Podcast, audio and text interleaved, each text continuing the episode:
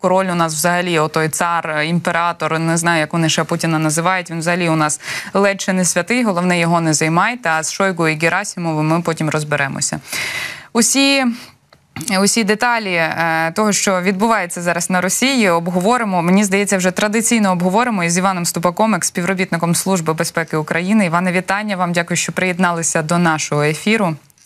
Софія, вітаю вас. Дякую, що запросили такого дійсно чудового дня. Ну, дивіться, не дарма. Ми з вами півтора року говоримо тут про плани Пригожина, так бо вже неодноразово говорили про те, що до чогось схожого він міг вдатися. Але чи очікували ви, чи думали, що от просто так в один прекрасний момент ввечері е, Пригожин запише аудіоповідомлення і звідтоді почне своє просування по території Росії?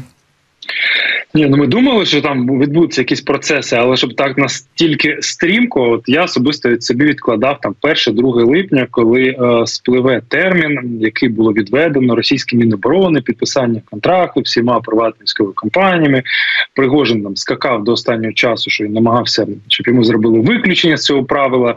То я думаю, що 1-2 числа буде якась напруга. Бачите, все почалося е, там, коли ще вчора, 23 числа, тобто за тиждень. Я думаю, Пригожин зрозумів, що ніхто йому на зустріч не піде, і треба щось брати в свої руки. Бачите, ніхто вже не згадує про а, обстріл, начебто а, російськими військовими бази вагнерівців. Тобто ніхто не Ну, принаймні, от зараз я встріч не не, зустрічаю у там Пригожина наших пацанов убили, ми за них ні.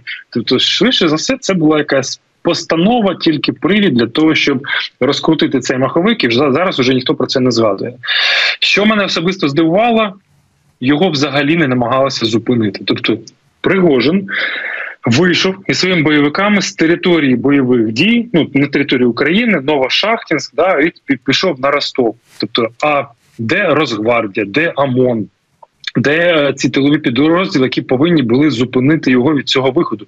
Ніхто взагалі його не зупинив. Е, Є класні відео, де Пригожинська техніка просто об'їжджає затори на дорогах, які виставлені російським ОМОНом. Просто а де ОМОН? Хлопці, де де ОМОН? Немає ОМОНу. І ось там в Ростові зараз йдуть суперечки. Я дивлюся, коли ну ці цивільні вони вони дивіться так цікаво. Вони дивляться на все, що відбувається на вулиці. Ой, класно, як в кіно. Да, там тут сидять ці бойовики на вулиці, розмістилися з кулеметами. Це Крим зразка 2014 року. Це Донецьк зразка 2014 року. Потім будуть з'являтися якісь окремі прапори ще додатково, не ну там не можу сказати, які з'являться, під якими люди будуть об'єднуватися. Поки для них це поки що така вистава. Ой, як інтересно, ой, як замечательно. Але вже починають горіти нафтобази. Починають падати літаки вантажні, падати гелікоптери. Є повідомлення, що вагнерівців розстрілюють їхню колону. Фронтова авіація розстрілює. До речі, на озброєнні вагнерівців є щонайменше дві системи протиповітряної оборони. Панцирі С-1, е, така дуже потужна історія. А Москва, що Москва робить? Вона стягує Камази. Вона стягують Камази до столиці для того, щоб блокувати дороги під'їзди до Москви. Е, Скільки часу даєте Пригожину на оце його просування? От за вашими такими відчуттями, так за вашими думками, чи все ж таки зможе дійти там кудись далі, вглиб е, до Москви, чи все ж зупиниться десь? Бо е, знаєте, е, маю такий досвід розповідати про якісь оці е, кої що произошло події на території Російської Федерації. Зазвичай, коли у них відбуваються якісь такі заворушки, Спершу дуже цікаво, чи може воно призвести до чогось більшого, але згодом оці всі, е, начебто, повстання, як от колись було в Дагестані, там вони намагалися повставати проти мобілізації, всяке таке. Воно заглухло буквально на другий день, і про це навіть досі ніхто не згадує. З Пригожином так само буде, чи все ж у нього є шанси якось там і ближче до столиці країни-агресорки е, ділов наробити, так би мовити. Чудове питання. А в чому нюанс? У Пригожина є зброя. Тобто в нього він вийшов з території ведення бойових дій ще раз, йому не чинили супроти, да, там намагалися зупинити. Він просто взяв все, що в нього було, танки, і просто на цьому виїхав. От прийшов на роботу, да, там одів, одягаєш постійно спецодяг, йдеш додому, переодягаєшся. Тут він зайшов на роботу, одягнув спецодяг і в цьому спецодязі вийшов, е, пішов в цивільне життя. Я думаю, що шанси дійсно дійти до Москви дуже великі. Мені е, ще цікава історія. від Кадирова. Він опублікував допис, що він їде як я сказав, в, тривожний регіон, здається, так, да, там для того, щоб там ну наводити порядок. Ну, подивимося, як е, кадирівці будуть протистояти Пригожин. Це особисто ну моя ставка така, якщо там дивитися. Ну це Пригожин, але ми боліємо за усі сторони. Да, Ми віримо в обидві сторони, що вони будуть гамселити один одного максимально сильно.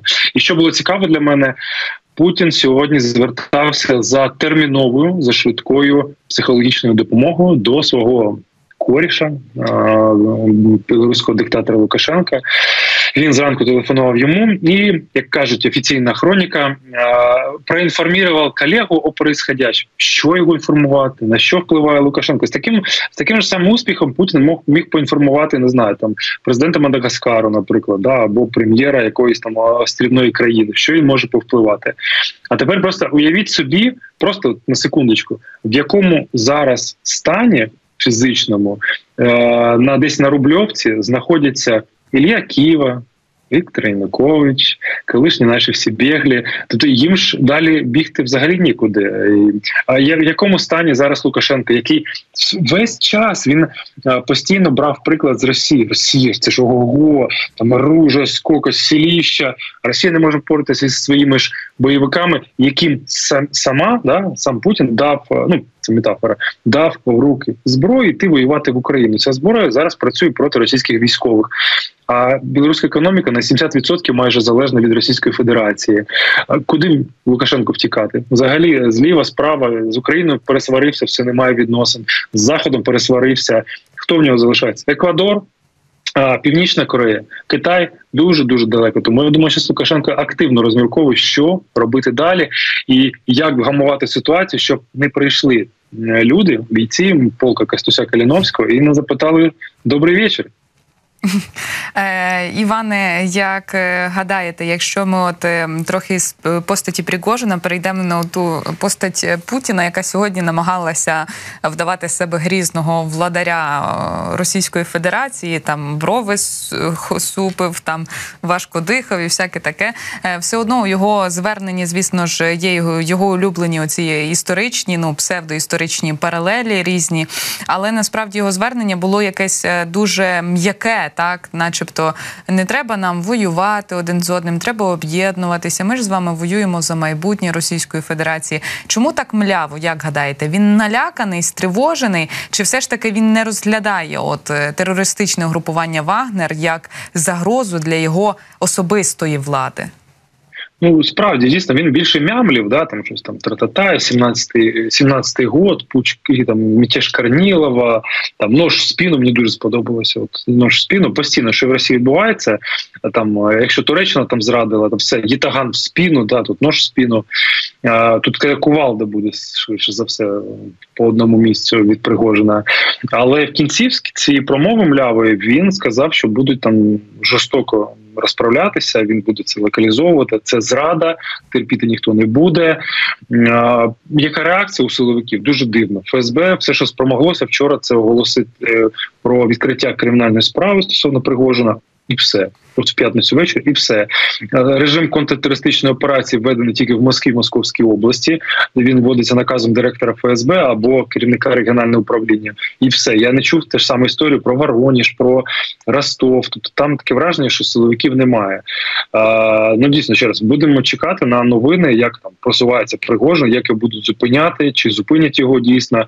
До речі, що цікаво було, що були відеозаписи від оцих шторм З російські ці угруповання, які на території України знаходяться, і вони так, ну якщо там цивільною мовою казати, там ви тільки дайте нам знати, коли треба їхати, і ми залишимо позиції тут в Україні і поїдемо до вас, будемо вас підтримувати.